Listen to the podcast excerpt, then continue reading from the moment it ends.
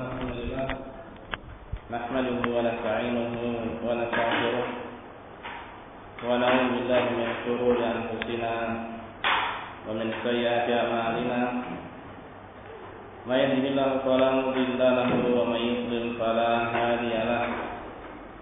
وأشهد أن لا إله إلا الله وحده لا شريك له وأشهد أن محمدا عبده ورسوله.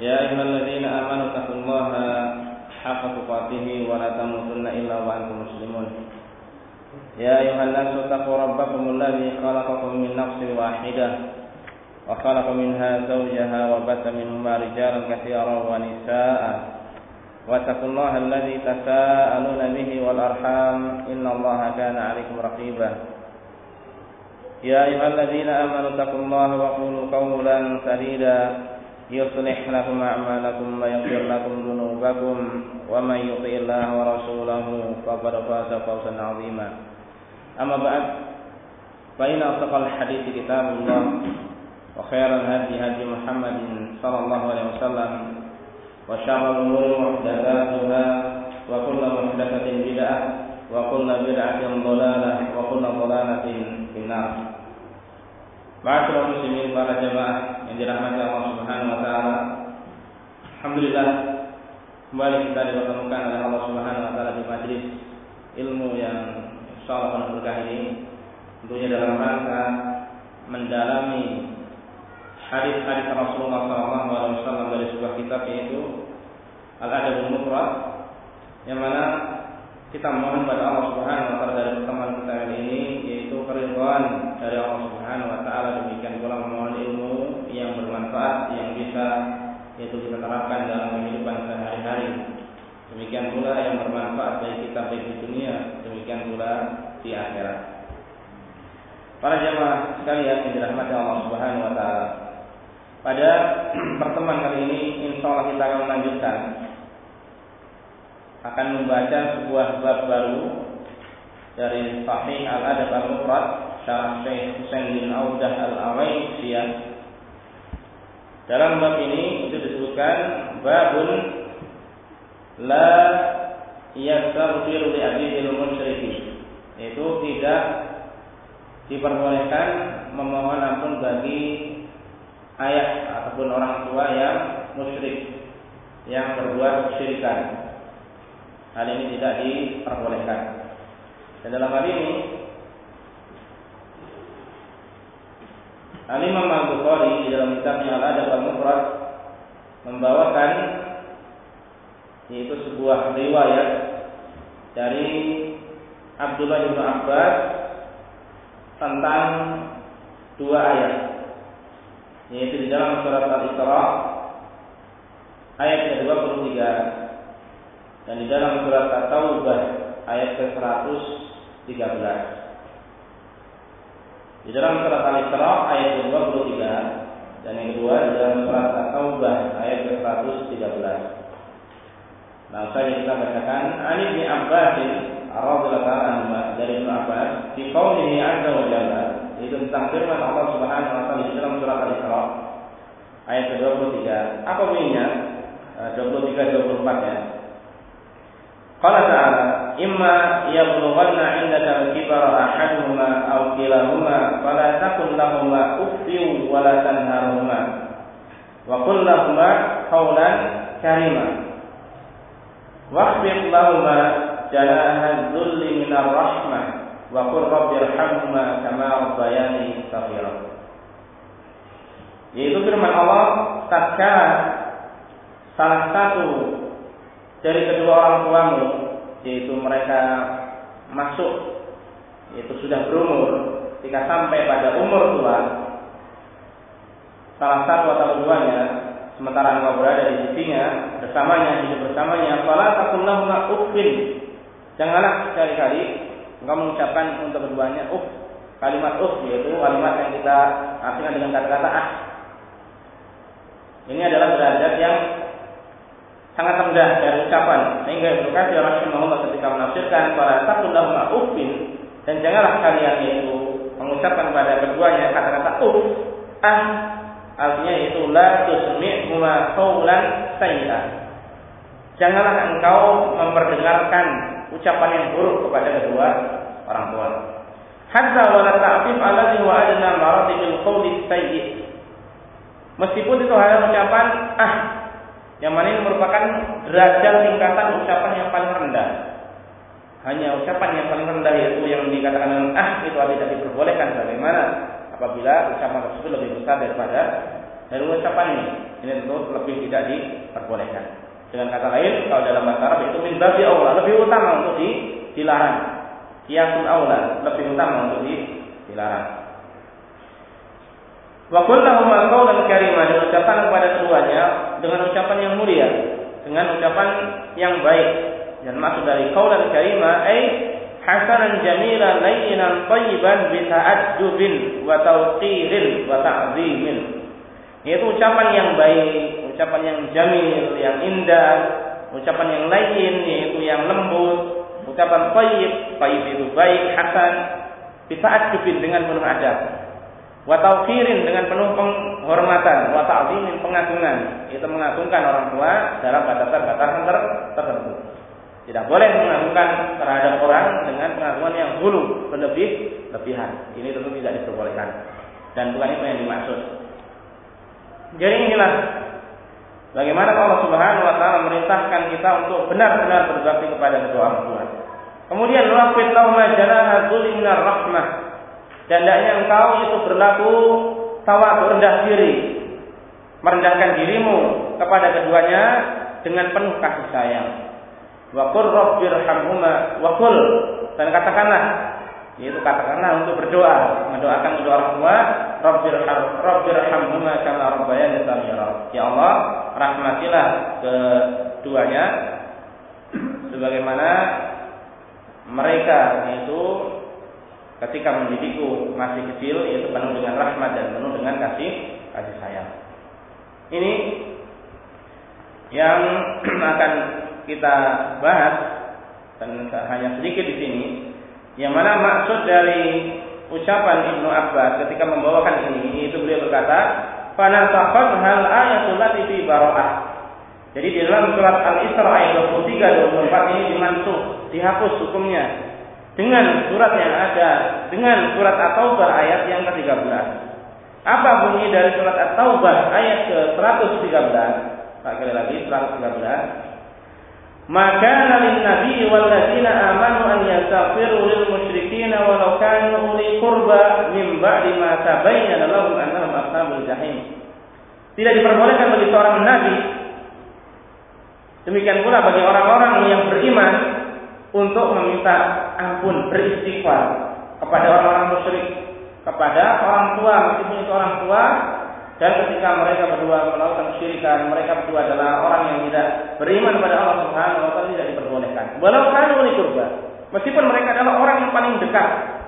Orang yang paling dekat dengan orang tersebut. Orang yang paling dekat dengan Nabi, orang yang paling dekat dengan kita kaum kaum ini mimba lima tabayyana lahum annahum ashabul jahim. Setelah jelas baginya bahwasanya mereka itu adalah termasuk dari orang-orang yang akan dimasukkan oleh Allah Subhanahu wa taala ke dalam neraka. Tentu secara hukum akhir kita tidak mengetahui. Namun hukum yang dimaksud di sini adalah hukum dunia. Ketika kita mengetahui ada dari karib kerabat tersebut meninggal dunia dalam keadaan tidak beriman kepada Allah, dalam keadaan non muslim, maka tidak diperbolehkan untuk meminta istighfar atau ampun pada Allah Subhanahu wa taala. Di balik itu mungkin saja dia di akhir hayat yang kita tidak menemui mungkin bersyahadat dan sebagainya, kita tidak mengetahui. Namun yang kita hukumi adalah hukum yang kita lihat secara zahir. Dan inilah yang mana Allah Subhanahu wa taala menegur Nabi Ibrahim. Nabi Ibrahim sa'astaghfirullah rabbi.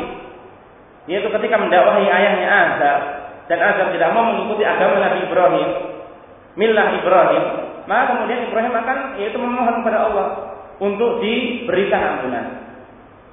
Namun ketika mengetahui maka maka nabi waladina amal maka tidak sepatutnya tidak diperbolehkan baik itu seorang nabi atau demikian pula orang-orang yang beriman mereka meminta ampun istighfar bagi orang-orang yang yang syirik berbuat kesyirikan. Nah di sini disebutkan yaitu bahwasanya ayat yang pertama dinasah dengan ayat yang kedua. Maksudnya ayat yang dalam surat Al-Isra ayat 23 24 dihapus dengan dalam surat At-Taubah ayat ke 113. Nah, ini maksudnya kata Syekh Husain bin Audah al-Awaisi rahimahullah, "Ai anna ayat al-Isra amarat bi birril walidain."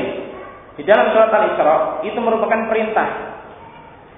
Di dalam surat Al-Isra perintah untuk berbakti kepada kedua orang tua jelas Jelas tidak boleh mengucapkan kata ah, bahkan wakullahumma qaulan karimah mengucapkan ucapan yang baik dan seterusnya mendoakan orang tua ini adalah berbakti pada orang tua. Wa min dzalika istighfaru dan di antara berbakti kepada kedua orang tua memohon ampunan kepada Allah Subhanahu wa taala. Sawa'un kana muslimaini aw ghaira dzalik.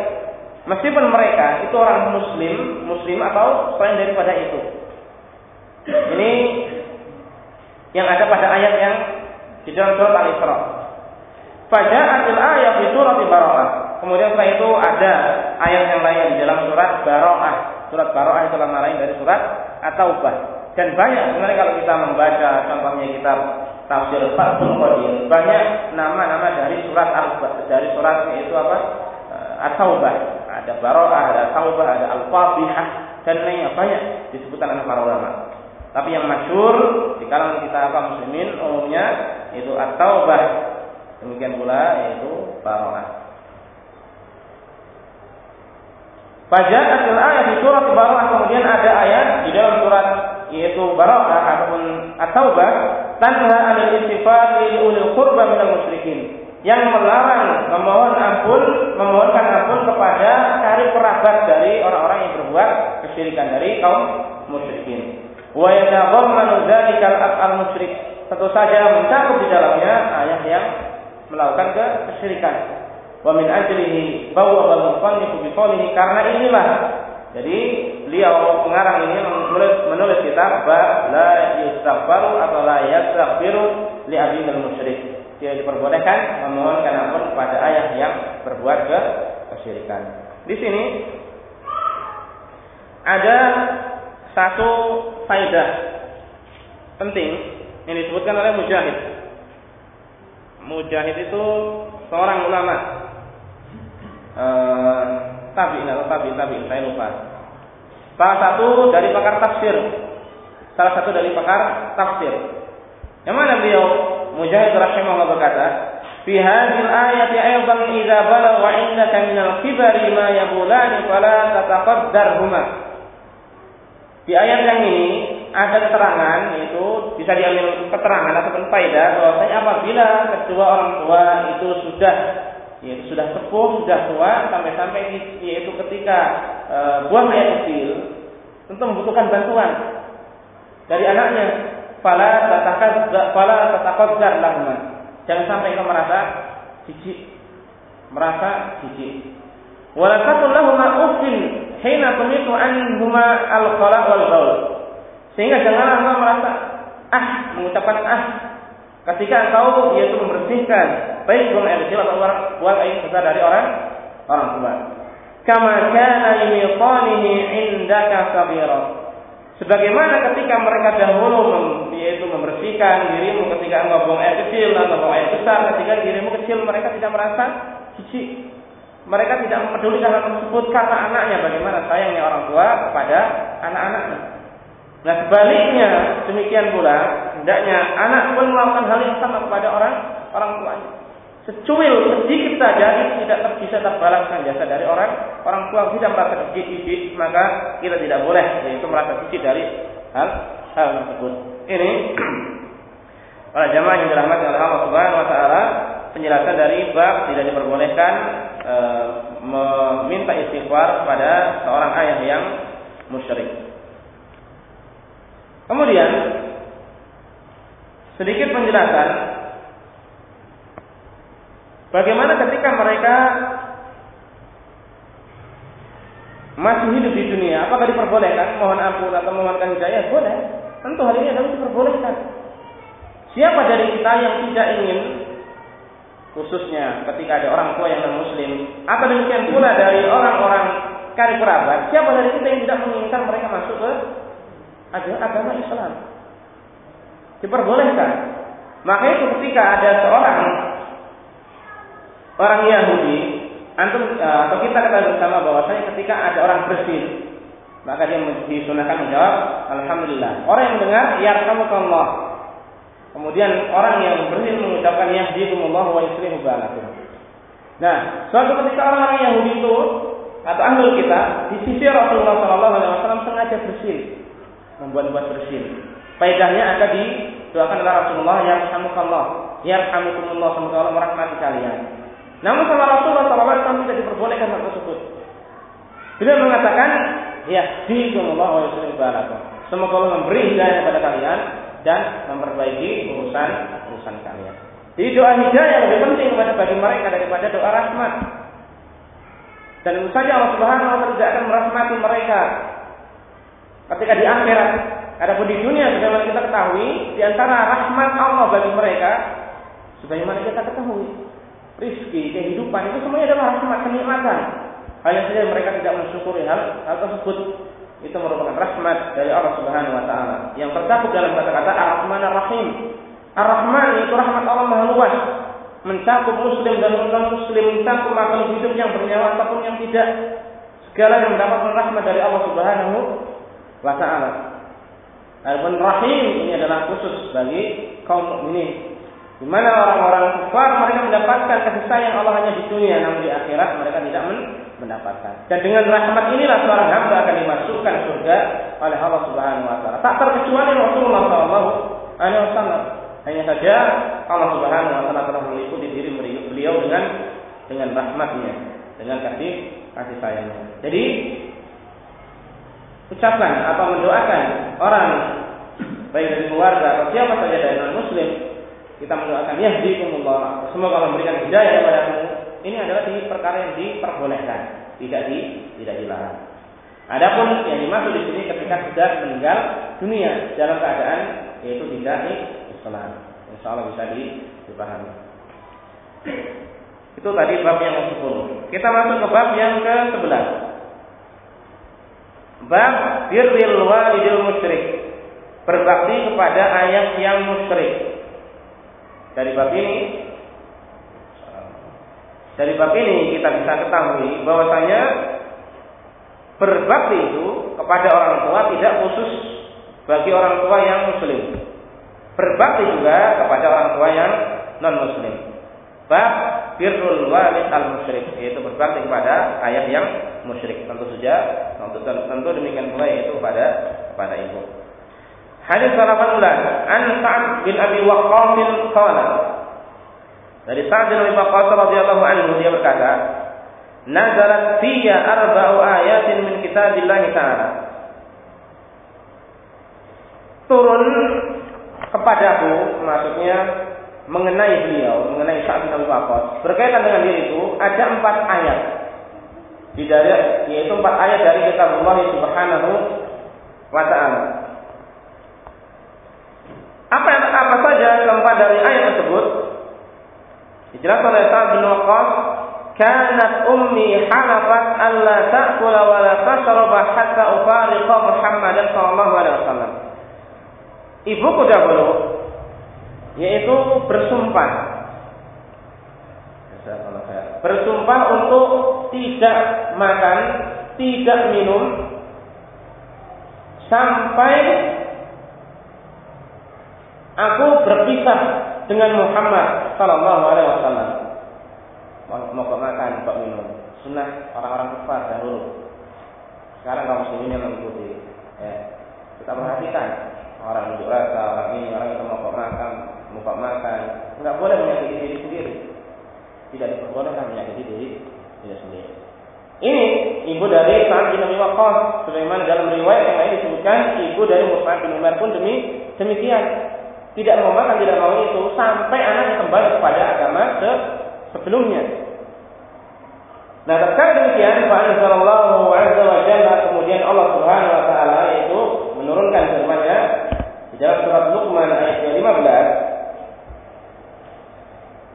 Wa in jahadaka ala an tusyrika bima laysa laka bihi ilmun fala tuti'huma wa sahibuhuma fi dunya ma'rufah.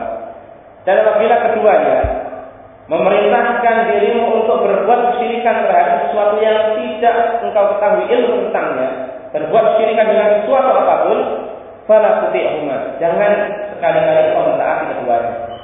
Namun wasahibhuma fi dunya ma'rufah. Tetaplah kau bergaul, berinteraksi, bermuamalah dengan keduanya dengan cara yang yang baik. Ini perintah. Perintah untuk mentaati orang tua selama tidak memerintahkan kepada yang buruk, kepada kemaksiatan, kepada kesyirikan. Jadi yang namanya birrul walidain tidak sebagai orang tua yang muslim. Yang muslimah, demikian pula bagi yang non muslim, non muslimah wajib tetap berbakti. Dan semuanya, baik yang muslim atau yang non muslimah, yang non muslim tetap yaitu selama dalam tidak menyuruh memerintahkan perbuatan yang buruk. Maksiatan, mungkar, kesyirikan, itu semuanya adalah tidak perlu ditaati. Ini yang pertama. Dan inilah yang berkaitan dengan bab ini, bab berbakti pada seorang ayah yang musyrik. Wasalnya, adapun ayat yang kedua, ini untuk apa sayfan a'jabani.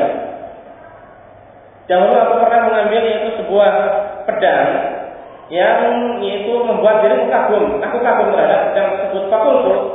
Kemudian aku berkata kepada Rasulullah, Habli hadha. Wahai Rasulullah, ya Rasulullah hadha. Wahai Rasulullah berikan ini kepadaku. Hab yaitu hibah. Apa artinya hibah? Hibah itu memberi tanpa balasan. Itu namanya hibah. Sebagaimana ketika di dunia kita memberikan sesuatu kepada orang lain itu namanya hibah, pemberian. Fanazalat kemudian turunlah firman Allah, yas'alunaka 'anil anfal. Mereka orang-orang wahai Rasulullah, wahai Muhammad bertanya kepada tentang al-anfal. Dan ini adalah surat Al-Anfal ayat yang per pertama. Yang dimaksud dengan Al-Anfal itu harta rampasan perang. Nah ini diminta dia melihat yaitu pisau tersebut adalah pedang tersebut bagus, namun itu bukan miliknya. Kemudian dia meminta pada Rasulullah agar diberikan dan di situlah turun firman Allah, Yas'alunaka anil anfal. Ini yang kedua. Kemudian yang ketiga dan berkaitan dengan yang kata Sa'ad bin Abi Waqqas bahwasanya ada empat ayat diturunkan pada beliau. Cuma yang ketiga ini Allah Taala saya tidak mengetahui dan insya Allah tidak ada ayat yang berkaitan dengan apa yang akan disampaikan. Adanya adalah hadis dari Rasulullah SAW. Mungkin apabila dimasukkan ayat di sini, tentunya Rasulullah tidak berkata dengan hawa hawa nafsu. Mungkin itu adapun ayat Allah Taala. Setahu saya tidak ada ayat berkaitan dengan poin yang ketiga. Apa itu? Ini maritu fa'adani Rasulullah Sallallahu Alaihi Wasallam. Suatu ketika aku sakit kata saat bin Abi Waqqas radhiyallahu taala anhu. Kemudian Rasulullah datang membesukku. Fakultu aku berkata, Ya Rasulullah, wahai Rasulullah, ini uridu an uqassima mali. Sesungguhnya aku ini ingin membagi-bagikan hartaku. Dia memiliki harta yang lumayan banyak. Kemudian dia merasa itu adalah umurnya sudah dekat, sehingga dia ingin membagi-bagikan hartanya. Fausi bin Nisfi yang dimaksud dengan membagi-bagi di sini yaitu berwasiat. Maka bolehkah aku berwasiat dengan separuh harta Fakolana. Rasulullah menyatakan, jangan, jangan kamu berwasiat dengan separuh, separuh harta. Fakultu itu. Kemudian aku bertanya, seperti kalau Rasulullah, fasakat. Kemudian beliau diam. Nah mungkin ini yang dimaksud bahwasanya Rasulullah SAW dalam beberapa kondisi tertentu itu terkadang ketika ditanya sesuatu dia diam, beliau diam. Dan ketika beliau ini diam, itu menunggu wahyu jawaban dari Allah Subhanahu wa taala. Di antara ketika orang-orang Yahudi, orang-orang dahulu bertanya kepada beliau, yang selalu nekani roh. Mereka bertanya kepada Muhammad tentang roh, hakikat dari arwah, dari roh, dari roh. Maka beliau diam, tidak bisa menjawab. Kemudian datang, yaitu wahyu dari Allah, kul kulir roh min amri rabbi. Katakanlah bahwasanya ruh adalah urusan dari urusan Rabbku, bukan urusan kita. Kita tidak mengetahui, Anda saya tidak mengetahui, itu adalah urusan Allah Subhanahu wa taala. Mungkin yang dimaksud oleh Sa'd bin yaitu empat ayat di sini, maksudnya bukan semuanya dari Al-Qur'an, namun itu adalah wahyu dari Allah Subhanahu wa taala. Wa taala. Ini sendiri dari ini sendiri saya lagi dari saya, tidak ada penjelasan di sini dan sekali lagi tahu saya tidak ada ayat berkaitan dengan ini. Fakana thulutsu ba'dahu jaizan. Setelah itu bahwasanya berwasiat dengan sepertiga itu adalah diperbolehkan. Memang kalau kita perhatikan di hadis yang diriwayatkan oleh Bukhari dan yang lainnya, kurang lebih kasusnya seperti ini, namun riwayatnya lebih panjang. Bahwasanya saat bin Abu Bakar bertanya kepada Rasulullah SAW tentang perkara ini. Kemudian Rasulullah menjawab yaitu as-sulus wa sulusu kasir, ya sepertiga dan sepertiga itu sudah banyak. Sepertiga itu banyak. Jadi ketika ingin berwasiat dan Rasulullah menjelaskan di dalam sebuah hadis yang diriwayatkan oleh Abu Dawud dan Nasai demikian pula yang lainnya bahwasanya Inna Allah qad a'ta kulli haqqin haqqahu fala wasiyyata liwalidin.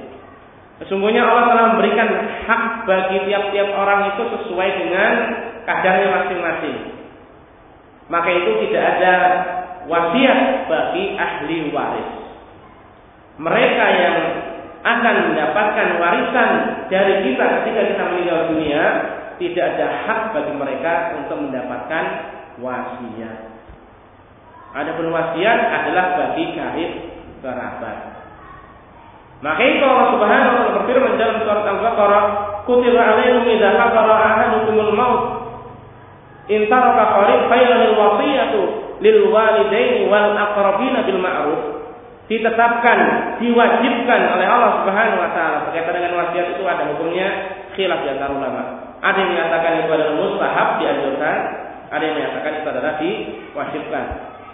Namun tentunya kita tidak bisa mewajibkan bagi orang yang tidak memiliki harta. Jadi sehingga ada orang yang menyatakan itu adalah wajib bagi yang memiliki harta baik sedikit atau banyak. Namun di sana ada yang menyebutkan bahwa saya al-aimah al-arba'ah Imam Abu Hanifah, Imam Syafi'i, Imam Malik, demikian pula Imam Ahmad bin Hanbal rahimahullah menyatakan hukumnya bersifat kasuistik, bersifat dengan kasus-kasus tertentu. Bisa menjadi halal, bisa menjadi yaitu wajib, bisa menjadi sunnah, bisa menjadi mubah, bisa menjadi makruh, bahkan bisa menjadi haram dalam kasus-kasus tertentu. Bukan sembarang menjelaskan dari hal tersebut. Nah, ditetapkan oleh Allah Subhanahu wa taala bagi seorang dari kalian apabila sudah itu tiba-tiba datang-datang tanda-tanda kematian yaitu untuk menulis wasiat lil walidaini wal aqrabina bil ma'ruf yaitu wasiat bagi kedua orang tua dan cari kerabat dengan cara yang baik. Di sini disebutkan orang tua. Padahal orang tua mendapatkan warisan termasuk dari orang-orang yang berhak mendapatkan warisan dengan syarat-syarat tertentu. Dengan syarat-syarat tertentu. Nah, dalam hal ini Ibnu Abbas radhiyallahu taala anhu anhuma beliau menyatakan bahwasanya ini ketika belum turun ayat al-mirah, warisan.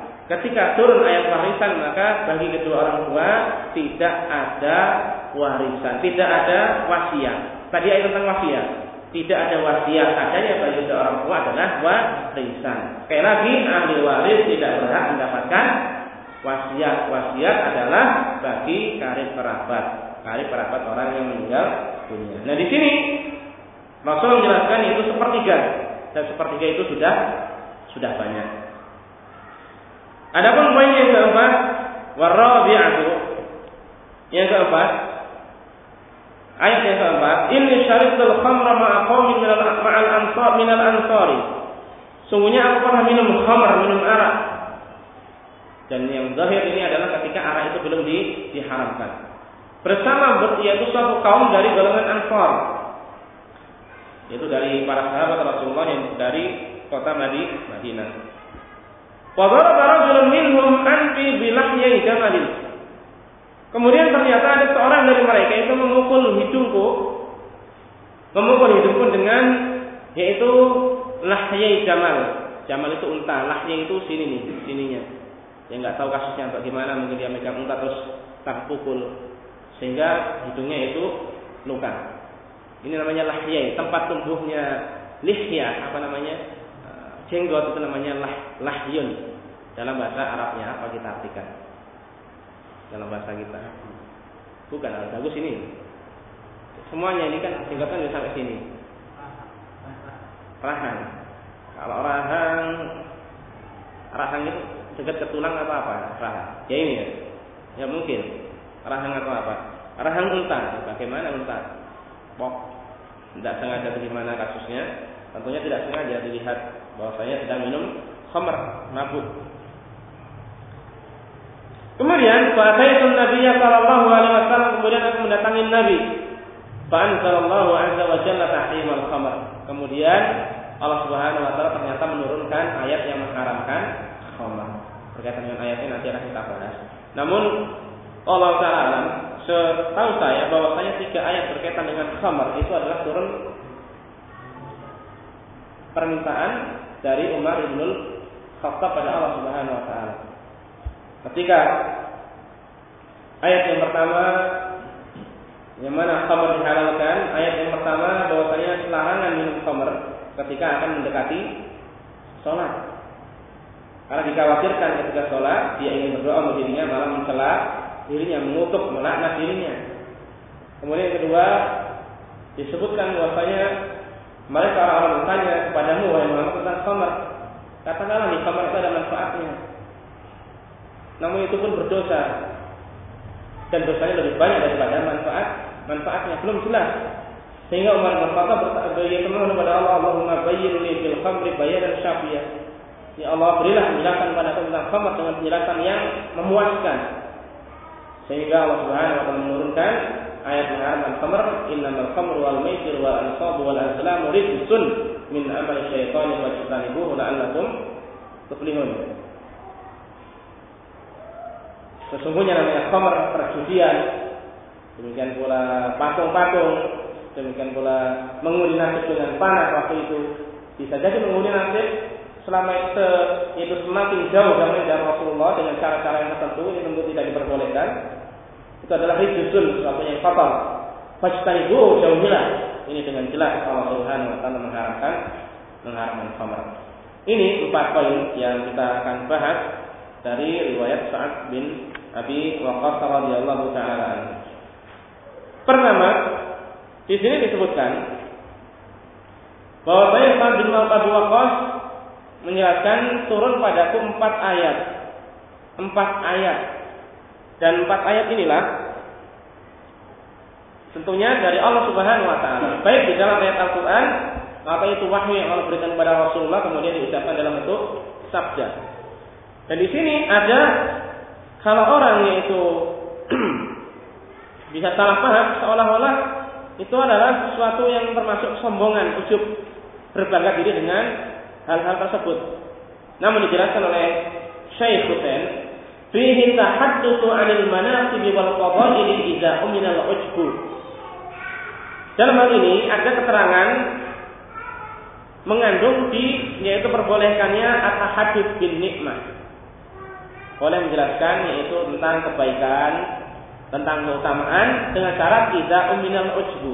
Apabila dia selamat dari ujub. Jadi anda hati-hati. Mungkin ada seorang yang sudah punya hafalan ya anggap aja hafal juz amma. Bilang sama kalian diri alhamdulillah saya sudah hafal juz amma atau gimana. Terus seperti itu.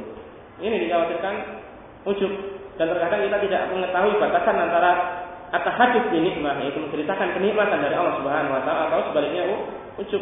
Dan ada orang-orang seperti itu ya alhamdulillah saya diberikan uh, apa namanya hafalan Al-Qur'an. Dan yang terbaik adalah baginya untuk menyembunyikan hal tersebut.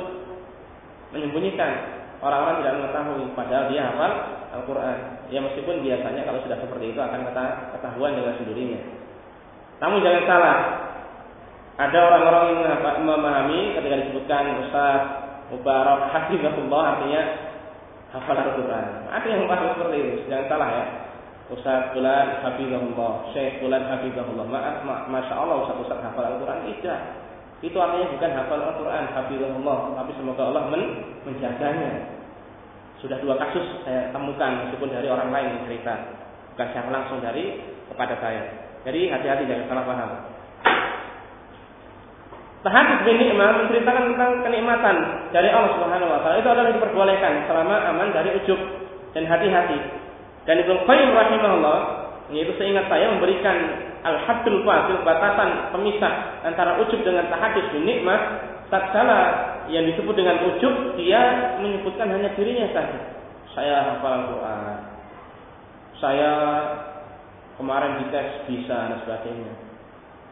Namun ketika hadis kenikmat menceritakan kenikmatan dari Allah, yaitu ketika dia menyandarkan itu mengembalikan pada Allah segala puji bagi Allah. Ya Alhamdulillah saya sudah memiliki hafalan demikian. Alhamdulillah saya memiliki hafalan demikian. Namun tentunya dengan hati yang positif tidak niatkan untuk ria.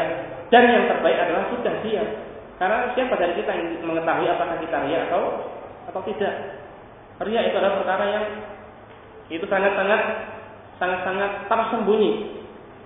Bagaikan semut di atas batu yang semut hitam di atas batu yang hitam di bawah gelapnya malam. Mendung lagi. Begitu tidak yaitu tidak jelas. Jadi hati-hati berkaitan dengan ria ingin mendapatkan pujian dari orang.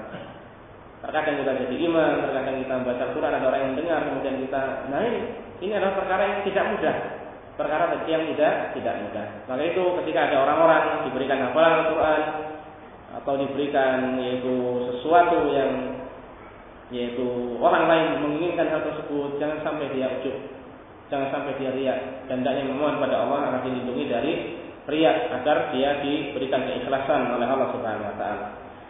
Jadi sekali lagi boleh menceritakan kenikmatan selama aman dari fitnah, selama aman dari ujuk dan hendaknya dia mengembalikan semuanya kepada Allah, memuji Allah, bersyukur kepada Allah dan seterusnya. Namun yang terbaik disimpan, disimpan.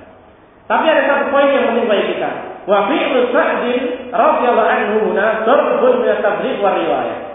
Namun perbuatan yang disampaikan oleh Sa'ad bin Abi Waqqas ini adalah semacam periwayatan, menyampaikan ilmu kepada setelahnya sehingga sampai pada kita. Dan inilah yang kita dapat di para sahabat dahulu seperti itu.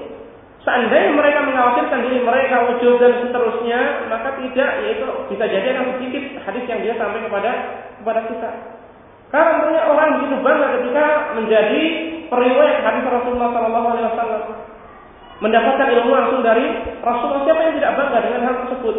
Namun ketika itu adalah sesuatu yang yaitu berupa ilmu, tidak diperbolehkan menyembunyikan ilmu tidak diperbolehkan menyembunyikan ilmu. Dan inilah yang disampaikan oleh Sa'ad bin Abi tentang empat ayat yang telah kita sebutkan. Kemudian para jamaah yang dirahmati oleh Allah Subhanahu wa taala, maksud dari yaitu kisah yang pertama tentang ibunya yang bersumpah sampai-sampai tidak mau memakan ataupun minum sampai, sampai e, kecuali ketika saat meninggalkan Nabi Muhammad SAW. Perlu diperhatikan, kalau kita mengamati hadis-hadis dari Rasulullah SAW yang riwayatnya entah itu berbicara dengan orang kufar dan sebagainya, mereka kalau bersumpah itu menyebut nama Allah.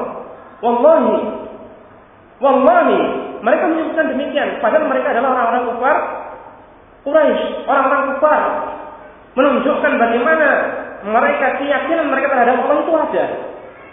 Mereka mengetahui siapa yang menciptakan mereka, memberi rezeki, memberikan kenikmatan kepada mereka, namun dalam penerapan ibadah sehari-hari itulah yang mereka tidak perhatikan. Tauhid rububiyah, oke, okay, namun tauhid uluhiyah ini yang tidak diperhatikan. Dan di sinilah terjadi permusuhan perbedaan antara para nabi dan umat umatnya, yaitu pada tauhid uluhiyah mengesahkan Allah dalam bentuk peribadahan, peribadatan. Ini yang tidak ada pada diri diri mereka. Nah, maksudnya di sini bahwasanya ibunya memerintahkan agar dia kufur terhadap Islam. Jangan masuk Islam, sudah tinggalkan Islam. Ini adalah perintah yang tidak diperbolehkan. Ini adalah perintah yang diharamkan. Sehingga di sini sekali lagi eh, yang dibuat berbakti kepada ayah. Demikian pula tentunya ibu yang musyrik. Namun dengan syarat selama tidak merintahkan kepada kekufuran atau kesyirikan atau kemaksiatan. Kemudian Para jamaah yang dirahmati oleh Allah Subhanahu wa taala. Dan di sini disebutkan oleh Syekh Husain wal ayatu dalilun ala silatil abawain al-kafirain bima amkana min al-mali idza kana faqirain wa ilanatil qawli wa du'a ila al-islam bi rizqin. Nah ini, ini sebagian sudah saya terangkan tadi. Ayat ini mengandung keterangan dalil akan bolehnya atau akan perintah bahkan yaitu berbakti kepada atau menyambung tali silaturahmi orang tua, ayah, ibu yang kafir. Semaksimal mungkin dengan cara yang baik, maafkan Contohnya dengan harta. Ketika mereka tidak memiliki harta dalam keadaan fakir sehingga membutuhkan, kita berikan. Karena itu tetap menjadi kewajiban seorang anak bagi orang tuanya. Idza kana fakirain, apabila mereka memang butuhkan. Wa ilanatul qawli wa du'a ila Islam birizqin. Demikian pula dengan mengucapkan ucapan yang baik dan melembutkan ucapan dan mendoakan mereka untuk masuk dalam Islam. Ini yang telah kita sebutkan tadi. Jadi tetap apabila ada dari kita biasanya dari orang-orang daerah timur biasanya ada teman dulu mahasiswa uh, yang masih selesai ali insya Allah ya mungkin anda tahu Ibrahim atau siapa? Ibrahim Ubed kenal? Anda ada teman-temannya di sini katanya pemainnya di sini. Teman-teman uh, dari Timor Leste dia. Nah itu kalau tidak salah dia ya, ayahnya masih non Muslim entah ada keluarganya kalau tidak salah saya lupa siapanya masih non muslim. Jadi kalau kondisi demikian ya doakan. Siapa yang ridho orang tuanya meninggal dunia dalam keadaan kafir? Ibrahim, benar. Pamannya, pamannya ya, Ibrahim, Ibrahim Ubed. Punya saudara di rumah sini, Pak. Cuma tidak tahu yang sudah mana. Kemudian para jamaah yang dirahmati oleh Allah Subhanahu wa taala. Selanjutnya dengan berkaitan dengan anfal tadi ayat yang kedua yang salah jelas. Kemudian poin yang ketiga yaitu ayat yang ketiga dan di sini sekali tidak ada ayatnya tentang wasiat sepertiga harta berwasiat kepada karib kerabat sepertiga disebutkan di dalam riwayat Al-Bukhari dan Muslim innaka an tadhara warasataka aghniya'a khairun min an tadharahum 'alatan yatakaffafuna an-nasa yatakaffafuna an-nasa Sesungguhnya engkau ini ucapan Rasulullah kepada Sa'ad bin Abi Waqqas tadi yang mana ketika dia meminta kepada Rasulullah wasiat itu seperti apa, berapa, hingga akhirnya Rasulullah jelaskan itu sepertiga. Waktu itu kasih, sepertiga itu sudah sudah banyak. Mengapa? Karena tentunya tiga per berapa? Tiga per empat. Sepertiga ya. Sepertiga berarti tiga per empat ya. Sisanya. Itu maksudnya buat siapa? Sebagai nanti warisan bagi keluarganya. Sehingga Rasul menyebutkan sesungguhnya apabila engkau meninggalkan anakmu dalam keadaan berkecukupan, dalam keadaan kaya, itu lebih baik daripada engkau meninggalkan mereka dalam keadaan membutuhkan. Sehingga mereka bisa meminta-minta kepada orang orang lain ini tidak di, diperbolehkan. Ini lebih baik tentunya. Jadi maksudnya ketika dia ingin berwasiat dengan seper, setengah separuh harta, karena dikhawatirkan itu masih kurang buat anak-anaknya. Dan pada waktu itu saat Nabi Waqqas disebutkan oleh Rawi, pada waktu itu masih memiliki satu anak. Satu anak wanita. Namun ternyata setelah itu ternyata dia diberikan umur oleh Allah itu panjang kemudian maksudnya bisa melahirkan kalau tidak salah disebutkan 12 anak sampai sampai sampai 12. Nah, saya lupa di kitab apa itu insya Allah sampai 12 anaknya. Ta'ammal yarhamukallah kata Syekh Hussein Zuhdam bil mali wa hubbahum alil faqri sabilillah. Coba kita perhatikan, kita renungkan bagaimana mereka berharta namun mereka zuhud terhadap harta tidak tamat dan bagaimana mereka mencintai memberi nafkah atau bersedekah dengan harta mereka sabilillah di jalan Allah. Dan tentu saja berwasiat itu adalah cara yang baik. Bahkan kami sampai apakah boleh semua hartanya apa sepertiga apa separuhnya. Ternyata sama Rasulullah dijelaskan itu seper seperempatnya, sepertiganya. Dan ada sebuah pendapat dari Abdullah bin Abbas radhiyallahu anhu dan ini dibawakan oleh Bukhari dan Muslim di dalam kitab Sahih keduanya dia berkata "Lau anna an-nasa ghaddu min al-thuluthi ila ar-rubu'i ila ar-rubu'i fa inna Rasulullah sallallahu alaihi wasallam qala al-thuluth wa al-thuluth katsir." Kata Ibnu Abbas, sekiranya orang-orang itu berwasiat, yaitu mengurangi wasiatnya dari sepertiga menjadi seperempat, ila rubu' Mengapa? Karena Rasul bersabda wasiat itu sepertiga. Dan sepertiga itu sudah banyak. Maksudnya beliau mengistimbang menunjukkan kalau itu seandainya lebih baik dia dikurangi jangan sampai seper sepertiga. Karena Tapi bagi orang yang memiliki harta, sepertiga itu banyak. Banyak. Tinggal harga dibagi sepertiga, sepertiga, sepertiga, dan sisanya. Dan sepertiga harta, bayangkan banyak. Anggap saja ketika orang meninggalkan rumah tanah di mana mana kemudian diwasiatkan untuk dibagi itu sudah sudah banyak. Sehingga Ibn Abbas yaitu memiliki pendapat sekiranya dikurangi karena sepertiga itu sudah banyak kata Rasulullah Shallallahu Alaihi Wasallam. Itu berkaitan dengan dengan wasiat. Dan disunahkan dianjurkan oleh para ulama ketika berwasiat mendatangkan saksi, mendatangkan saksi, dua saksi muslim yang adil sehingga dikhawatirkan tidak terjadi sehingga yaitu tidak dikhawatirkan akan terjadi apa-apa yang amanah yang adil dan syarat-syarat yang yang lainnya. Baik,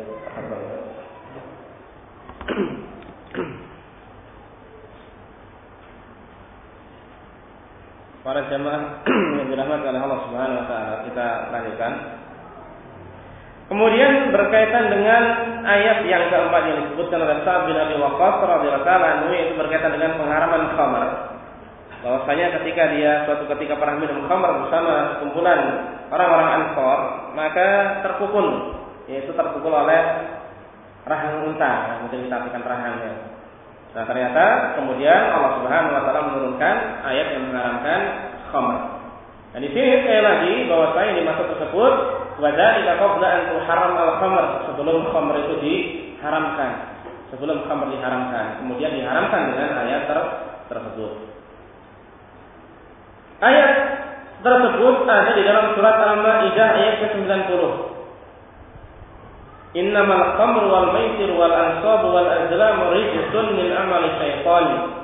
Sesungguhnya khamr, perjudian, demikian pula patung-patung, demikian pula mengundi nasib dengan panah atau dengan yang lainnya itu adalah sesuatu yang buruk.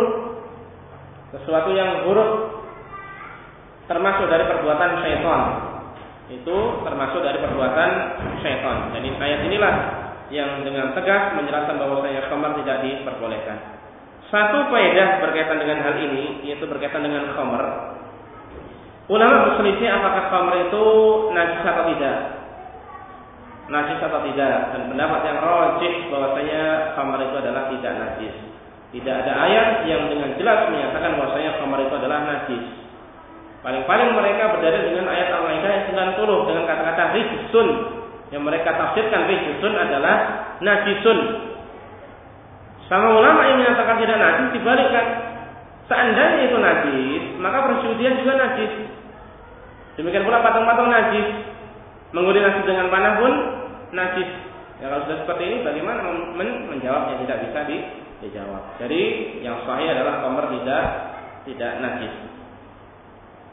Inilah uh, hadis pada bab ke 18 eh, pada bab ke-11 hadis ke-18 dari Sa'ad bin Abi Waqqas.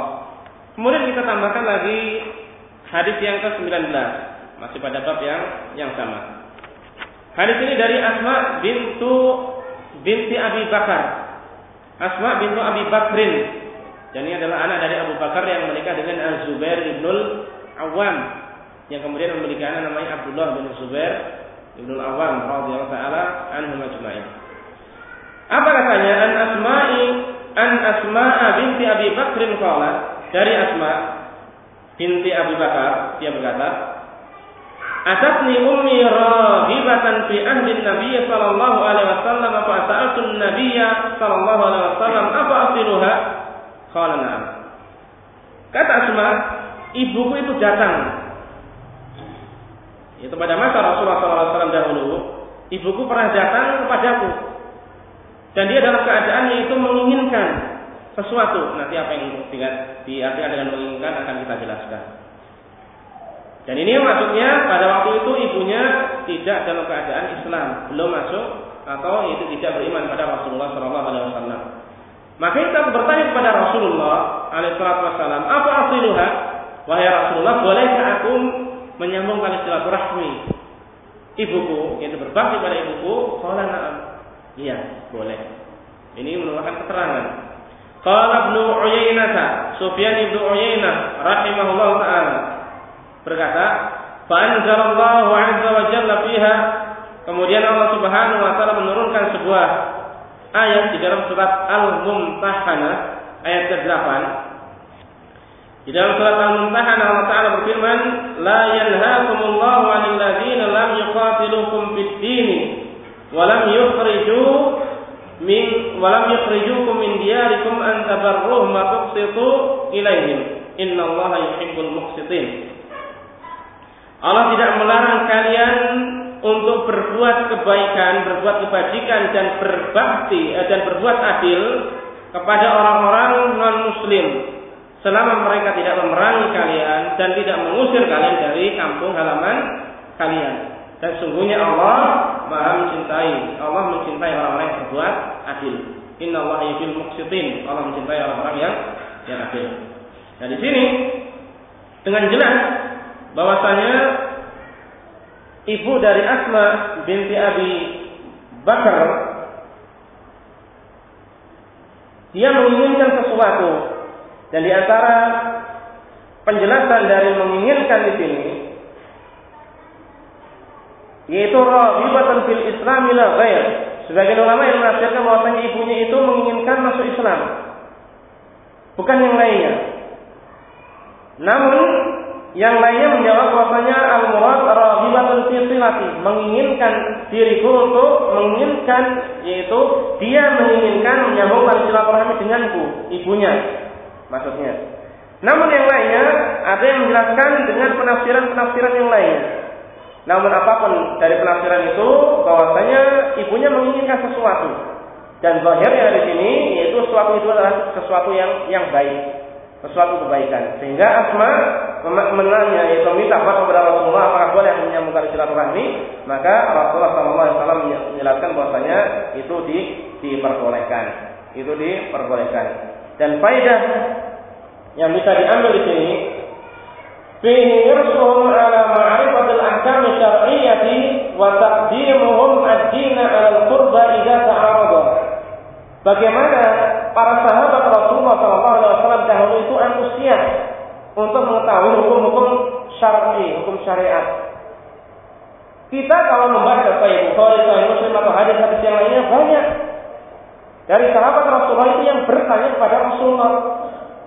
Mungkin itu sebagai awalan, yaitu dari permulaan mereka bertanya. Atau kalau tidak, Rasulullah bilang sesuatu, mereka belum memahami maka ditanya, bertanya kepada Rasulullah. Ketika Rasul berkata, "Adilun nasihat," agama itu adalah nasihat. Para sahabat bertanya, "Liman?" Bagi siapa nasihat? Itu ya Rasulullah, "Lillahi wa kitabihi wa rasulihi wa li a'immatil muslimin wa amatihim." Itu nasihat bagi Allah, bagi kitabnya, bagi rasulnya, bagi para pemimpin kaum muslimin dan umumnya kaum kaum muslimin. Demikian pula di hadis-hadis yang lainnya ada berkata ayyul amali khairun, amal seperti apa yang paling baik? Demikian pula ada yang bertanya, yaitu ayat Islam yang khair Islam apakah yang paling baik Rasulullah? Yang lainnya dia berkata, sesungguhnya syariat Islam itu sudah banyak bagi diriku, maka berilah kalau sesuatu yang bisa jadikan sebagai pegangan. Bertanya kepada Rasulullah, banyak kita dapat di hadis Rasulullah SAW itu para sahabat awalnya ber, bertanya kepada kepada beliau. Antusias mereka semangat dalam perkara-perkara seperti ini, perkara agama mereka meminta fatwa, menunjukkan bahwa mereka itu tidaklah berkata berbuat melainkan dengan ilmu. Memang berusaha semaksimal mungkin. Sekiranya ada yang salah, di situlah peran Rasulullah SAW meluruskan mereka. Dan di sini kita mengetahui kaidah orang yang tidak tahu, belum berilmu, Fas'alu ahla dzikri in kuntum. Bertanyalah kepada orang yang tahu apabila kalian tidak mengetahui. Ini mencakup kaidah umum entah itu dalam perkara agama atau perkara dunia. Seseorang dalam perkara dunia ingin menginginkan hasil yang maksimal, contohnya pertanian atau peternakan atau usaha-usaha tertentu, dia bisa membaca buku dalam beberapa perkara tidak bisa memahami, bertanya kepada ahlinya sehingga akan diberikan cara yang baik. Ibu-ibu yang yang memasak belum tahu resepnya bertanya kepada chef contohnya chef ya. Kemudian diberikan resep yang baik, resepnya tahu dan seterusnya demikian pula perkara agama. Dalam perkara dunia yang tidak bertanya, bikin nasi goreng, nasi goreng yang enak, belum tahu caranya, bisa tahu rasanya. Itu dalam urusan dunia makan. Lantas bagaimana dengan perkara agama? Bisa lebih fatal. Bukan hanya urusan di dunia, namun urusannya di di akhirat. Tanyakan pas lalu anda fikri untuk tak Ini bagaimana mereka berusaha untuk antusiasme yaitu mencari atau meminta fatwa kepada Rasulullah SAW. Demikian pula faedahnya mereka ketika berseberangan dua hal, bertentangan dua hal agama dan keluarga, apa yang mereka pilih? Agama. Nah ini. Ketika antara agama dan keluarga, agama kebenaran, keluarga persatuan. Orang kalau sudah belajar akidah yang benar, biasanya sudah disebut sebagai pemecah belah umat. Antum ya kan ya, saya memecah belah umat. Memecah belah umat tidak karuan menuju akidah yang benar. Di ada akidah yang benar. Bukan berarti kita mencintai perbedaan atau bukan berarti kita mencintai itu apa namanya permusuhan atau tidak bersatu, tidak adanya persatuan tidak. Namun tolong dibedakan di sana ada persatuan, di sana ada kebenaran. Bisa jadi kebenaran itu jauh dari persatuan. Maka itu di antara nasihat Rasulullah SAW ya Rasulullah para sahabat bagaimana seandainya kebenaran itu jauh dari mereka tidak aku tidak dapatkan pada jamaah maka kata Rasulullah jauhilah seluruh firqah-firqah itu. Meskipun kau yaitu berpegang yaitu memegang akar pohon menunjukkan bahwasanya hendaknya kau semangat dalam mencari ke kebenaran. Namun ketika ada dua yang berbeda, tentunya kebenaran ini ahakku an lebih utama untuk diikuti. Dan namanya kebenaran lebih utama untuk diikuti. Para jamaah yang dirahmati Allah Subhanahu wa taala. Kemudian kita akan sedikit bahas berkaitan dengan firman Allah dalam surat Al-Mumtahanah ayat yang ke-8 Allah Subhanahu wa taala berfirman, "La yanhaakumullahu 'anil ladzina lam yuqatilukum fid din wa lam yukhrijukum min diyarikum an tabarruhum wa tuqsitu ilaihim. Innallaha yuhibbul muqsitin."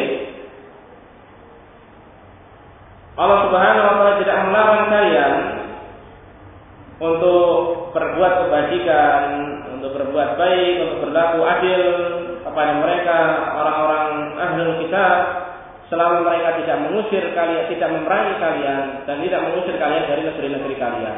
Karena sebenarnya Allah mencintai orang-orang yang berlaku berlaku adil. Ini tentunya bisa kita terapkan dengan apa yang ada di sekitar kita. Satu di tidak setiap daerah melainkan di sana ada orang-orang non muslim.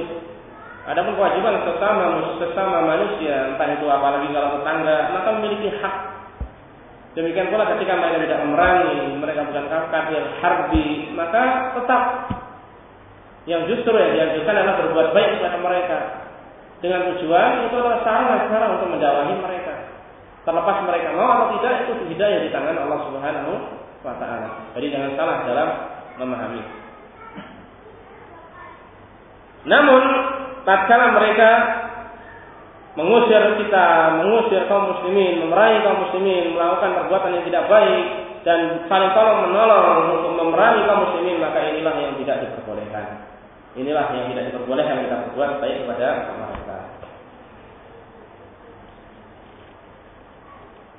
Disebutkan oleh Ibnu Hajar Al-Asqalani dalam kitabnya Fathul Bari, beliau membawakan menukilkan riwayat dari Al-Khattabi rahimahullah Fihi anna rahim al-kafirata tusalu min al-mali wa nahwi kama tusalu al-muslimah. Hadis ini mengandung pelajaran bahwasanya kerabat kafir non muslim itu tetap disambung hubungannya baik itu dengan harta apa yang lainnya sebagaimana disambung dari kerabat yang muslim wa yustanbatu minhu wujubu nafaqatil abil kafir wal ummil kafir wa in kana al walad musliman. Dan sebagian ulama ada yang beristinbat menyimpulkan hukum dari ini bahwa sekiranya orang tua ayah ibu itu non muslim kemudian anaknya muslim maka kewajiban anaknya memberi nafkah kepada orang tuanya apabila mereka itu tidak memiliki fakir. Ini kewajiban dari anaknya. Dan itu adalah cara untuk birrul walidain, apalagi dalam kondisi yang membutuhkan. Maka ini lebih ditekankan lagi, bahkan disebutkan di sini wujud wajib hukum hukumnya. Jadi begitu rinci kita dapatkan yaitu di dalam agama Islam penjelasan tentang hal-hal seperti ini menunjukkan bahwasanya bagaimana akhir semangat para ulama untuk mempelajari hadis hadis Rasulullah SAW demikian pula ayat-ayat Al-Quran atau riwayat-riwayat dari para sahabat demikian para para sahabiat radhiyallahu taala anhum ajma'in. Para jamaah yang dirahmati oleh Allah Subhanahu wa taala ini hadis yang menjelaskan hadis atau riwayat ke 19 dari kitab Sahih Al-Adab Al-Mufrad saya kira satu lagi disampaikan di sini yang merupakan hadis terakhir dari bab ini yaitu berbakti kepada orang tua non muslim yang musyrik yaitu riwayat dari Ibnu Umar berkaitan dengan ayat ayatnya Umar bin Khattab. Wa ani an Ibnu Umar qala, dari Ibnu Umar radhiyallahu anhu dia berkata, Ra'a Umar radhiyallahu anhu hullatan siyara'a tuba'u. Umar pernah melihat ada kain bergaris. Kain bergaris ini disebutkan oleh para ulama ini bercampur sutra. Ada yang menyatakan itulah sutra, bahkan sutra. Tuba yang mana kain tersebut dijual. Fakallah kemudian dia bertanya kepada Rasulullah, Ya Rasulullah, berkata kepada Rasulullah, Ya Rasulullah, wahai Rasulullah, ibta hadi fal basha yaumal jumu'ah. Wa idza ja'aka al Wahai Rasulullah, belilah kain ini. Belilah kain ini dan pakailah pada hari Jumat. Demikian pula pakailah ketika ada yaitu tamu atau uh, delegasi dari mungkin dari orang-orang tertentu. Jadi pakailah ini oleh Rasulullah. Ada satu faedah di sini bahwa saya pada hari Jumat Jumat berbeda dengan hari yang lainnya diperintahkan untuk menghiasi diri semaksimal mungkin dengan cara yang syar'i, tidak seperti hari-hari yang yang lainnya. Bagaimana di sini diperhatikan hari hari Jumat. Nah kemudian Rasulullah SAW menjawab, ataupun berkata, "Innama yalbatu hadhihi man la khalaqa lahu." Sungguhnya yang mau memakai baju ini, ada apa tadi? Sutra. Ya sungguhnya yang memakai baju ini adalah orang yang tidak mendapatkan bagian pada hari kiamat. Dia tidak akan mendapatkan bagian dari Allah Subhanahu wa taala. Karena sutra itu diharamkan. Itu bagi laki laki-laki. Namun bukan berarti membelinya diharamkan secara mutlak. Kemudian فأتي النبي صلى الله عليه وسلم منها بحلل فأرسل إلى عمر بحلة فقال Kaifa albasuha. Kemudian ternyata Nabi Muhammad itu diberikan beberapa kain. Kain yaitu yang tadi ada sutranya. Perhatikan, Rasul tidak memakai, namun beliau diberi beberapa. Kemudian beliau mengirimkan beberapa yaitu satu kain kepada Umar bin Khattab. Sehingga tentu Umar memahami bagaimana awalnya beliau mengatakan tidak mau membeli, bahwa itu adalah pakaian orang yang tidak memiliki bagian di akhirat. Kemudian saya dikasih. Maka beliau berkata, "Saya sudah bantu Rasulullah, bagaimana kau akan memakainya?" Waktu tapi hamakulta. Sementara engkau telah berkata itu tentang kain ini, sebagaimana yang telah kau sebutkan sebelumnya. Apa maksudnya? Yaitu inna mayal hadhihi man la khalaqalahu. Bahwa saya tidaklah yang memakai kain ini yaitu orang e, sesungguhnya yang memakai kain ini hanyalah orang yang tidak ada bagian pahala pada hari kiamat. Kemudian Rasulullah SAW meluruskan. Beliau mengatakan, Inni lam uqtikaha litalbasaha walakin tabi'aha atau tabi'uha atau tabi'aha atau taksuaha.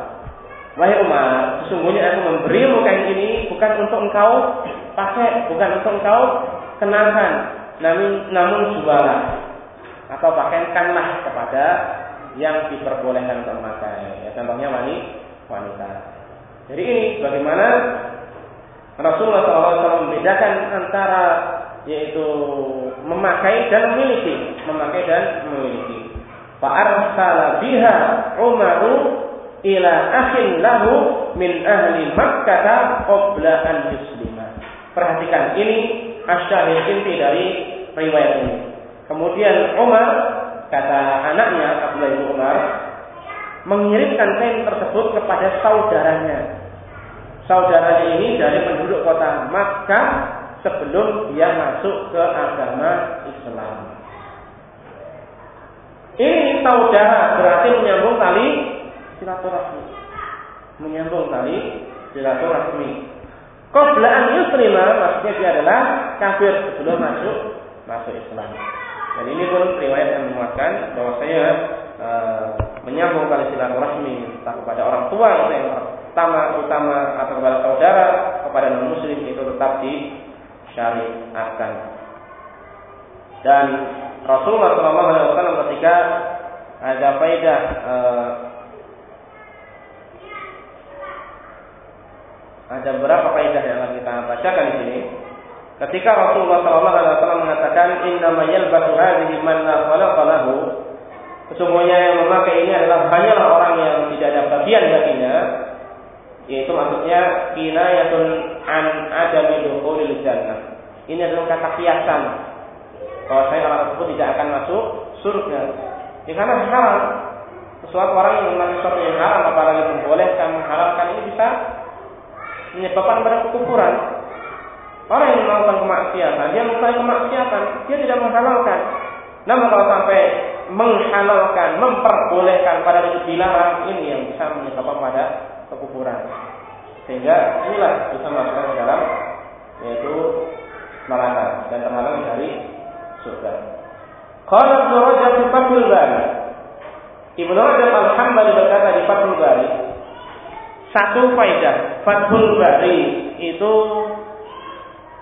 karya Ibnu Hajar Al Asqalani demikian pula Ibnu Rajab Al Hambali pun memiliki dengan judul yang sama Fathul Bari syarah dari Sahih Al Bukhari. Sahih Al Bukhari banyak pensyarahnya. Ada yaitu uh, Umdatul Qari ini punya siapa namanya? Al Aini Kemudian ada syarah Ibnu Battal, ada syarah Al-Qastalani dan syarah-syarah yang lainnya. Jadi banyak syarah Sahih Bukhari. Memang yang masyhur dengan tengah kita syarah dari siapa? Ibnu Hajar Al-Asqalani. Syekh Muhammad bin Shalih Al-Utsaimin memiliki syarah juga. Alhamdulillah sudah diterjemahkan itu dalam bahasa bahasa Indonesia. Dan ulama-ulama yang lainnya berada yang memiliki. Disebutkan di sini Al-Zahiru yang zahir yaitu cara teks, cara zahirnya diketahui anna Nabi sallallahu alaihi wasallam aqarra Umar ala ma dzakarahu min tajammuli bi husnil libas lil. Bahwasanya Rasulullah itu menyetujui apa yang disebutkan Umar, yaitu berkaitan dengan memperindah, menghiasi diri pada hari Jumat. Itu tidak diingkari oleh Rasulullah. Apa yang diingkari? Karena ada sutranya. Wa inna man tana an hadhihi al-hurmati li annaha kanat hariran khalisan aw aktar wa harir. Ada Rasulullah mencegah dirinya tidak mau menggunakan pakaian sehingga tidak berhias pada hari Jumat dengan pakaian itu karena itu mengandung murni semuanya harir, sutra atau sebagian atau kebanyakannya dari sutra. Sehingga karena alasan inilah Rasulullah tidak mau mengenakannya. Jadi jangan dipahami bahwasanya e, memperindah diri, memperbagus diri pada hari Jumat tidak diperbolehkan tidak. Bukan seperti itu. Namun sebaliknya adalah diperbolehkan. Rasulullah tidak mengingkari hal tersebut. Yang diingkari adalah ketika Umar yaitu menyuruh untuk membawa atau membeli e, kain sutra. Ini faedah yang pertama. Kemudian Qala Nawawi rahimahullah Imam Nawawi menyatakan menjelaskan di hadis Umar yaitu berkaitan dengan pakaian ini dalilun li tahrimil hariri 'ala rijali. Ini adalah dalil diharamkannya sutra bagi laki-laki. Namun wa ibahatu hadiyatihi wa ibahatu samani. Namun diperbolehkan menghadiahkan, diperbolehkan hartanya, hasil jual belinya. Memang kaidah umum menyatakan Inna Allah idza harrama syai'an harrama samana kata Rasulullah SAW. Sesungguhnya Allah ketika mengharamkan sesuatu itu diharamkan harganya. Namun dengan hadis ini bisa diketahui ini adalah pengecualian.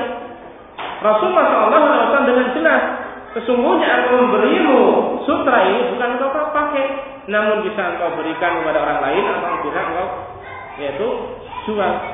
Bisa di bisa di dijual. Bisa dijual atau diberikan kepada orang lain. Wa jawazu ihda'il muslimi ila musyriki tauban wa Dan mengandung hadis bahwasanya boleh menghadiahkan sesuatu kepada muslim atau non muslim. E, bolehnya seorang muslim menghadiahkan hadiah baju atau yang lainnya kepada non muslim pada seorang yang musyrik. Boleh. Dan itu merupakan cara untuk ta'liful qulub, menarik, melunakkan hati orang orang lain supaya dia senang dengan kita. Apalagi memberi hadiah adalah sunnah Rasulullah. Tahadu tahaku. Hendaklah kalian saling memberi hadiah, misalnya kalian akan saling cinta. Kalian akan saling menyukai. Cinta yang diperbolehkan maksudnya bukan cinta anak-anak sekarang ya. Waslibabu lisa libasi anfasi thiyabihi yawmal jumu'ati wal 'aidi wa 'inda liqa'il wuqudi wa nahwihim. Dan anjuran memakai pakaian yang paling bagus, paling berharga, paling yaitu bernilai baik pada hari Jumat atau pada hari raya. Atau demikian pula ketika ada orang mau datang kepada dirinya. Jadi ini dianjurkan. Bukan berarti nanti kita terkadang orang-orang eh, ya ada yang mengatakan kalau mau pergi ke kelurahan ini pakai pakai baju-baju yang rapi ini itu kalau mau sholat bajunya biasa.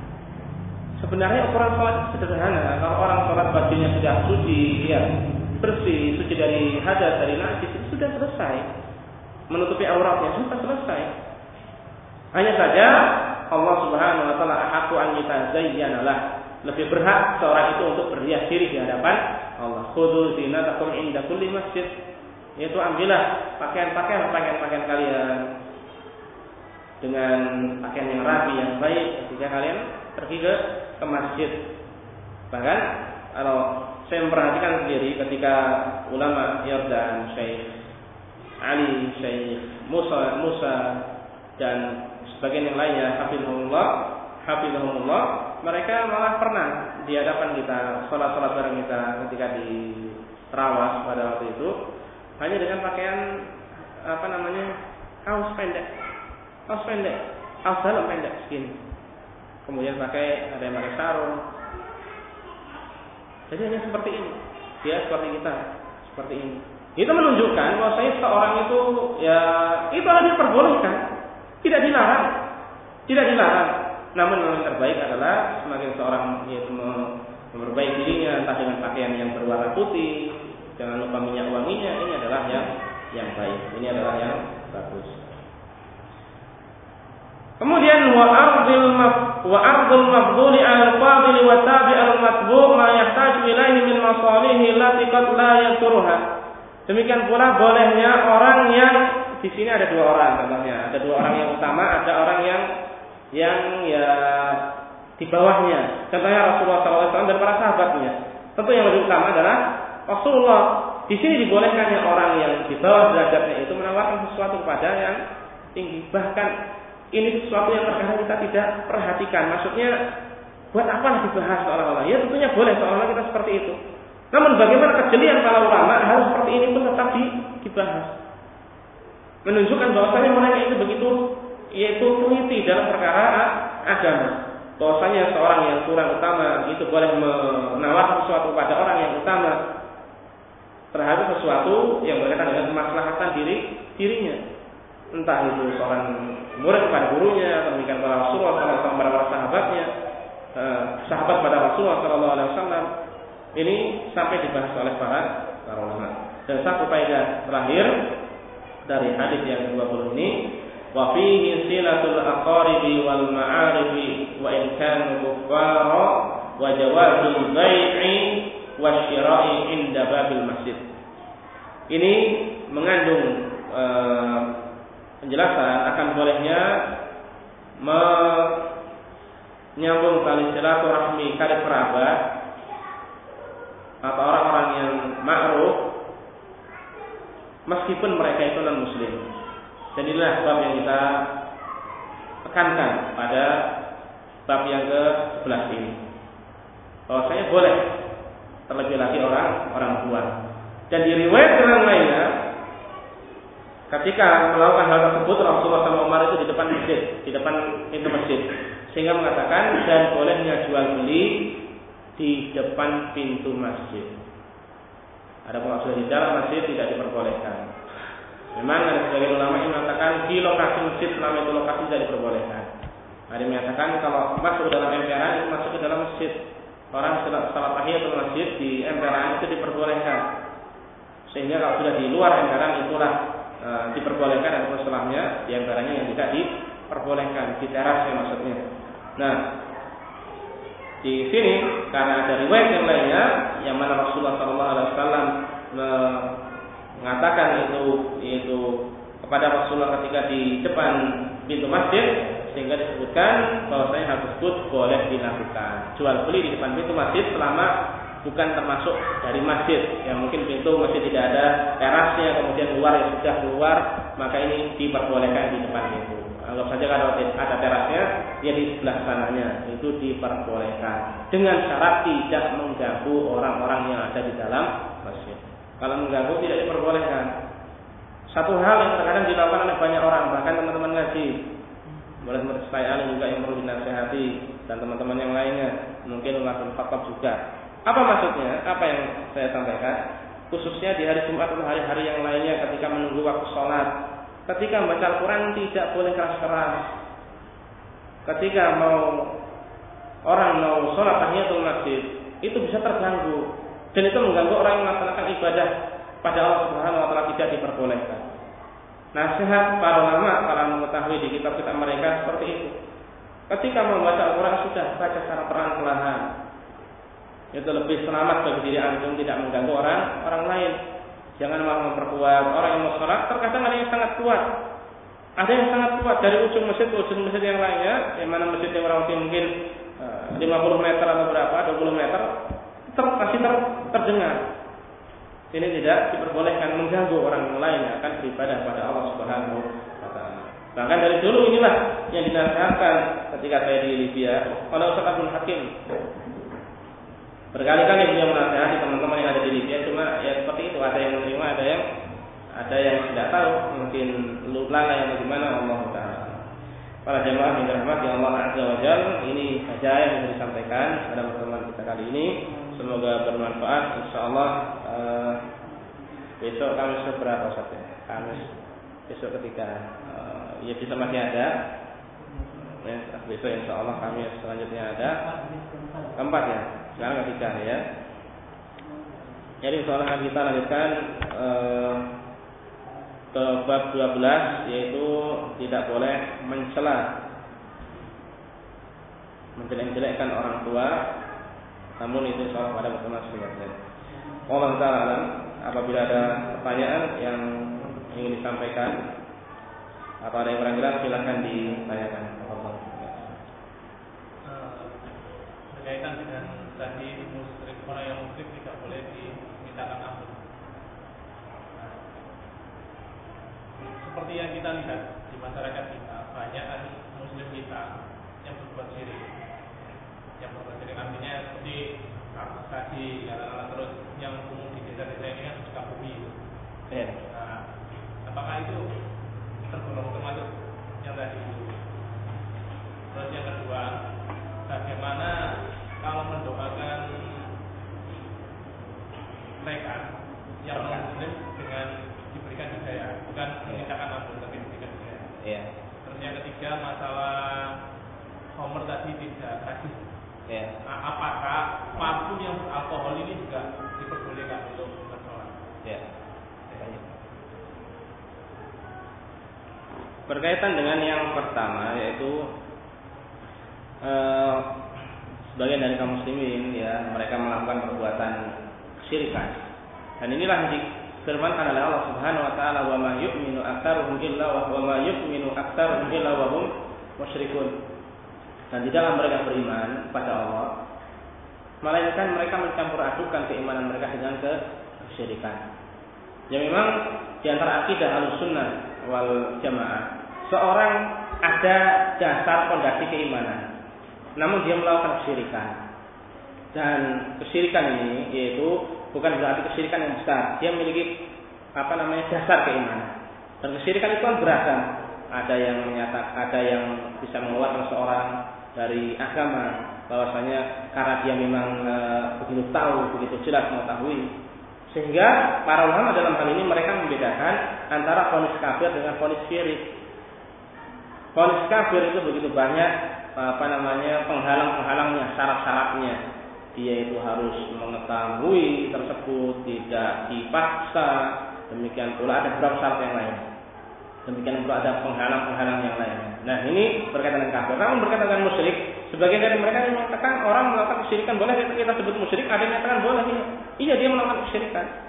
Meskipun dia seorang Islam, secara aslul iman, apa namanya dasar dari keimanan, dia itu beriman. Namun melakukan hal tersebut yaitu karena ya banyak faktor yang kita tidak bisa mengetahui faktor-faktor tersebut secara rinci tentunya. Nah ini yang terjadi di tengah-tengah kita. Nah apabila demikian tidak masalah, ini diperbolehkan. Demikian pula ketika mereka meninggal dunia, ini tetap diperbolehkan. Kalau kita perhatikan riwayat-riwayat tadi, yang dimaksud dengan musyrik ini adalah kafir dengan jelas ibu Asma bin Bakar demikian pula Sa'ad bin Abi demikian pula Umar ibnu Khattab saudaranya. Dengan jelas akhillahu qabla an wa dzalika qabla an yuslim sebelum masuk Islam itu berarti jelas. Ada pun sudah masuk Islam maka itu beda perkara. Itu beda perkara. Sekali lagi orang itu melakukan kesyirikan karena banyak tidak tahu contohnya contoh mudahnya. Orang bersumpah demi Allah demi Rasulullah. Syirik bersumpah dengan selain Allah, mana halah bighairillah faqad kafara aw asyraka. Siapa yang bersumpah pada selain Allah, sungguh dia telah berbuat kafir atau syirikan. Kata Rasulullah SAW. Nah, di sini itu syirik kecil, syirik lafaz ya, syirik lafzi. Nah, ternyata ulama tidak serta merta langsung mengeluarkan seorang dari agama Islam karena hal, hal tersebut. Ya banyak faktor yang karena ketidaktahuan. Atau demikian pula contoh-contoh yang lain. Contoh yang lain yang mudah dan tersebar di tengah masyarakat. Untung ada saya, untung ada anda kalau tidak sudah saya mati. Untung ada pak kalau tidak bakaran. Untung ada anjing ini kalau tidak colongan dan seterusnya. Inilah terlalu syirik. Namun bukan berarti mereka ketika menyatakan itu syirik kan langsung dihukumi syirik kafir tidak. Tidak demikian. Jadi ini ya, berkaitan dengan jawaban yang pertama. Yang dimaksud tadi Allah Taala alam dari beberapa riwayat adalah musyrik di sini adalah yang non muslim kafir. Ini yang pertama. Kemudian berkaitan dengan pertanyaan ee, kedua apa tadi? Apakah boleh menggunakan jika saya bukan memintakan ampun kepada orang? Iya. Loh, sebentar. Meminta kepada saudara ya, Ya. kepada teman, rekan, lain Ya itu diperbolehkan tetap dengan syarat yang nanti ketika masih hidup ya kalau sudah meninggal dunia tidak ada faedahnya. Justru jangan minta diampuni, meminta yang utama adalah diberikan hidayah. Jadi ini lebih utama dari memihak meminta ampunan. Maka itu e, tadi saya sebutkan ketika ada ahli kitab yang udah bersih di sisi Rasulullah, maka Rasulullah Wasallam mengatakan bukan ya hamdulillah yahdikumullah wa yuslihu balakum. Jadi langsung pada hidayah. Setelah itu, baru, setelah itu baru wa yuslihu balakum semoga Allah memperbaiki urusan kalian. Jadi diperbolehkan, tapi hidayah ya mudahkan hidayah baik kepada orang tua, sahabat, rekan, tetangga dan sebagainya itu diperbolehkan. Nah, Ada yang terakhir tadi berkaitan dengan uh, apa tadi? Iya. Oh iya parfum. Iya. Dalam hal ini diperbolehkan. Diperbolehkan. Untuk sholat iya boleh. Tidak najis. Hanya saja perlu ada satu hal yang perlu kita perhatikan. Kalau kita dekat-dekat itu ya tidak tahu ya Kok saya kalau saya meri, eh, insya Allah pun akan demikian. Itu kan bersifat alkohol itu eh, bersifat apa ya? Inti dari alkohol itu kan supaya buat semprotannya lebih lebih kuat ya, entakannya. Ya itu nah. Nah di sini terkadang kalau kita hirup ke hidung itu kan agak tidak enak. Nah yang hendaknya dijauhi dari hidung lah. Bolehnya boleh, tidak masalah, tidak masalah. Jadi tidak mengapa, tidak najis. Boleh, apa. Allah Ta'ala. Ya, silakan lagi.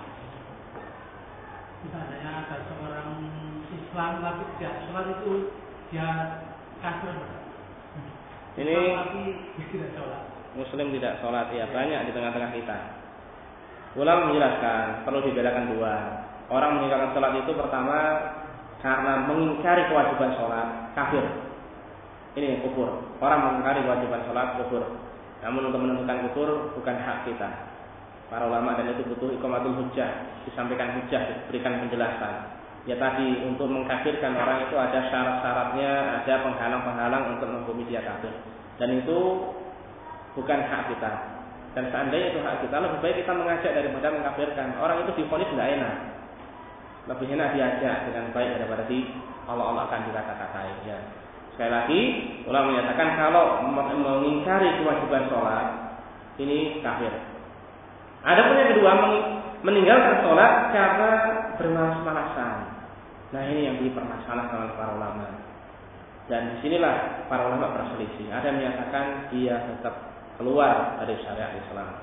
Ada yang menyatakan bahwasanya dia tidak keluar dari syariat Islam. Dan di sini nanti ketika mereka menyatakan maksud dari meninggalkan sholat ini apa pun berbeda lagi pendapat. Apakah yang dimaksud itu meninggalkan sholat secara kuliah, secara totalitas? Yang kita tanya ada hal seperti itu. Kalau survei, ya kan, repot kan? Apakah ada orang yang meninggalkan sholat sama sekali? Didoakan juga boleh dia meninggal. Ya makanya nanti sebentar lagi ya sebentar. Pertama, apakah ada orang seperti itu? Sama sekali tidak pernah sholat, masih bisa sholat Jumat atau Idul Fitri Idul. Kalau sudah totalitas itu ya sudah nggak pernah sholat sama sekali. Untuk bisa mengetahui, untuk bisa mengetahui hal tersebut kan 24 jam kita harus mengawasi atau mungkin dengan bertanya dan sebagainya. Nah ini untuk untuk seperti itu tentunya sulit. Ada yang mengatakan Iya masing-masing nanti pendapat, pendapat di antara mereka. Dan tentu saja ini perbedaan yang tidak bisa disatukan. Memang ada yang berpendapat kafir, ada yang menyatakan tetap muslim. Tentu saja bagi yang mereka berpendapat keluar dari agama tidak diperbolehkan untuk didoakan. Seandainya meninggal dunia tidak boleh disolati, tidak boleh dikuburkan di kuburan kaum muslimin. Sudah urusannya orang-orang yang non muslim. Ini hukumnya seperti ini. Konsekuensi dari dia meninggalkan sholat bagi mereka yang berpendapat itu adalah kafir. Namun bagi mereka yang mendapatkan itu muslim ya tetap disalati, diinikan, dikuburkan bersama kaum muslimin. Boleh didoakan. Dan Allah Ta'ala alam hendaknya yang seperti ini. Hendaknya itu tetap kita mendoakanlah kebaikan pada orang-orang saudara-saudara kita yang masih yaitu paham perhatian dengan sholat. Dan banyak faktor misalnya mereka meninggalkan sholat. Yang terkadang kita eh, kita apa namanya tidak ketahui. Dan hendaknya seorang muslim itu ketika tidak mengetahui udur atau seorang muslim itu hendaknya ajarun memberikan udur dengan mudah pada orang lain. Ketika dia mengetahui saudaranya salah dia mencari udur. Oh mungkin pulang ini seperti ini seperti ini seperti ini. Bukan hanya dalam sholat dalam perkara-perkara yang lain. Allah ingin menambahkan uh, saya pernah membaca kitab ya, pernah membaca drama ya bahwasanya Rasulullah kan pernah menyolati raja Nasasi. Ya. Sholat itu kan karena tidak sholat karena malas kalau nggak salah. Raja Nasasi. Iya. Nah, karena apa malas. Hmm. Tidak, tidak melaksanakan sholat karena malas atau apa. Iya. Sudah. Iya. Uh, itu demikian, bukan perkara itu. Itu yang dijelaskan oleh Rasulullah Sallallahu Alaihi Wasallam berkaitan dengan sholatnya saya tidak tahu kondisi Raja Najasyi itu adalah gelar raja-raja di Ethiopia. Kalau di Mesir Fir'aun namanya tertentu. Kalau di Ethiopia Al-Habasyah itu adalah An-Najasyi. Namanya Ashamah. Ashamah nah itu. Nah, itu adalah raja yang adil, raja yang tidak menggoreng seseorang, bahkan para sahabat pun dua kali hijrah ke Ethiopia. Nah, hingga akhirnya Rasulullah SAW mengetahui kabar bahwa dia adalah Islam penduduknya tidak Islam. Nah, berkaitan dengan ibadahnya saya tidak mengetahui. Kemudian ketika meninggal dunia, Rasulullah telah gaib. Rasulullah telah gaib dan setahu saya tidak ada keterangan bahwa saya dia malas-malasan dalam beribadah, contohnya sholat. Jadi uh, ya mungkin kalau sampai mendapatkan ada kata-kata malas beribadah karena sholat, saya butuh keterangan dari kita apa sehingga saya bisa menelaah lagi. Nah kemudian dari sinilah muncul nanti perbedaan di antara ulama bolehkah sholat gaib atau tidak. Dan pendapat yang rojih, pendapat yang kuat, bahwa saya sholat goib itu diperbolehkan bagi orang yang tidak disalati, belum disalati. Dia meninggal dunia di tengah kaumnya yang non muslim. Tidak ada yang disalati sehingga Rasulullah Alaihi Wasallam mengumpulkan para sahabatnya untuk sholat, untuk mensolati raja raja Nah, contohnya mungkin ada e, daerah tempat perang, kemudian kita tidak mengetahui apakah ada yang tahu atau belum, ya kita tidak mengapa. Namun tidak bukan berarti itu dijadikan kebiasaan, maksudnya terus menerus sebagaimana dilakukan oleh orang ini adalah hal yang pribadi adalah tidak diperbolehkan. Allah Taala.